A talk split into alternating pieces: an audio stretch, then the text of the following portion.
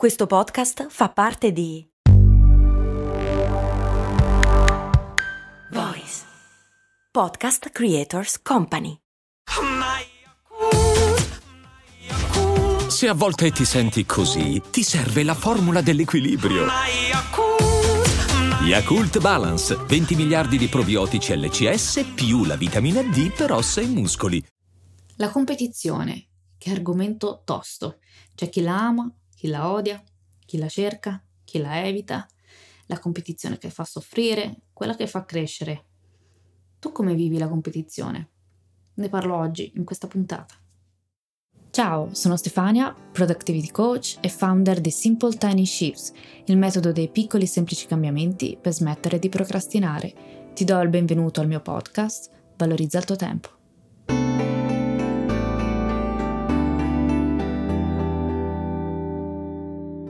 Non amo la competizione, non l'ho mai amata. Ricordo che avevo sei anni e i miei mi iscrissero ad atletica leggera. Dopo la mia prima gara di corsa, ricordo che con il poco fiato che mi era rimasto, andai incontro a mia madre e le dissi non voglio farlo mai più. Più che un'affermazione era proprio una supplica. Non era stata la fatica a scoraggiarmi, ma essere in un ambiente competitivo non faceva per me gli sport di gruppo mi piacevano di più come pallavolo e poi in età adulta beach volley anche se più che in gruppo sia in coppia, ma comunque ho continuato a non amare la competizione, te ne ho parlato anche nella puntata 21 quando ti ho parlato dell'autoefficacia e della fiducia sulle nostre capacità.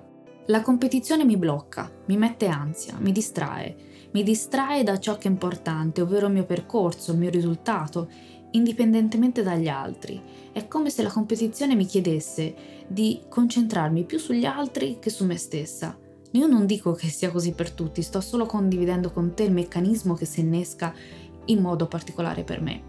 E nel mondo di oggi, se pensi ai social, poi talvolta mi sembra una piazza gremita di persone in cui tutti procediamo facendoci spazio e cercando di alzare a voce per farci sentire che ansia, non crede? Ovviamente non è così per tutti, sto generalizzando. Non so se conosci l'espressione inglese keep up with the Joneses, che possiamo tradurre come stare al passo con i Joneses. Joneses rappresentano metaforicamente i nostri vicini che intorno a noi.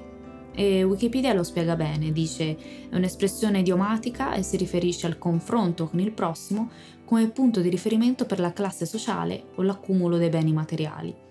In poche parole è quando compriamo oggetti per dimostrare di avere tanto denaro quanto gli altri, piuttosto che acquistare l'oggetto in questione perché lo si vuole davvero. Ovviamente Keep Up with the Joneses ha un significato negativo, sottolinea sia l'aspetto materialistico sia la discutibile corsa alla dimostrazione del proprio status, ma che potremmo anche portare anche in altri ambiti, anche fuori da quello economico, comunque sempre dimostrare, ostentare. La vedo anche come una rincorsa agli shiny object syndrome, tanto per dimostrare, ostentare, stare al passo. Ovviamente questo diciamo che è il peggior modo di confrontarci eh, con gli altri e di essere in competizione con gli altri.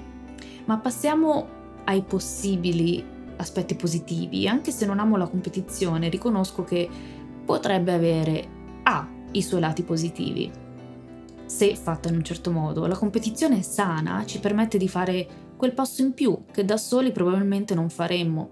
Confrontarci con gli altri in modo costruttivo, e qui ti rimando alla puntata 18, come smettere di paragonarsi agli altri, ci stimola a fare quel passettino fuori dalla zona di comfort e crescere. E per rimanere in tema di modi di dire, penso all'erba del vicino è sempre più verde, e il giardino curato del nostro vicino può farci venire voglia di fare giardinaggio e di piantare qualche fiore in più? Il nostro amico che ci dice che ha iniziato un nuovo sport e che ne sta traendo benefici può stimolarci a provare a nostra volta? Io dico di sì.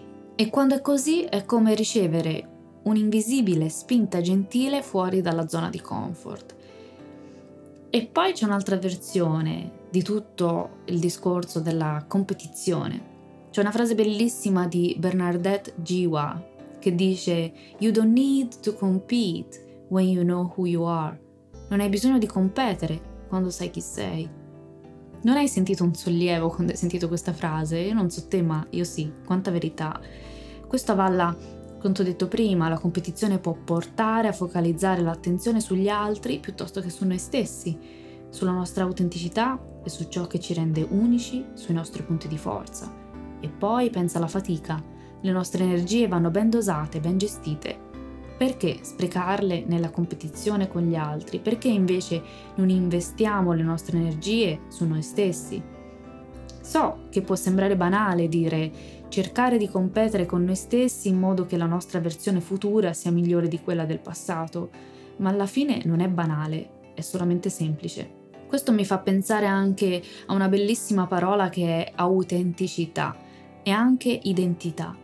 Credo che non ci sia lavoro più affascinante che lavorare sulla propria identità, scoprirla, formarla, affinarla. E quindi tornando al discorso di prima, con la nostra voce, con il nostro modo di fare, con le nostre esperienze uniche, con la nostra personale elaborazione di tali esperienze, non esiste gara Nessuno può copiarci né essere migliore o peggiore. Siamo semplicemente unici, come la nostra firma. È un po' come nella puntata Non ho l'età per, dico che ognuno alla fine crea la propria strada, se ha il coraggio di farlo e di non seguire l'iter deciso da altri.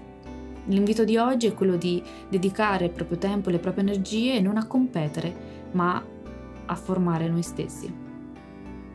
Io ti invito come sempre a seguirmi su Instagram e soprattutto a iscriverti alla newsletter del lunedì. Ti ringrazio anche oggi per essere stato con me e alla prossima.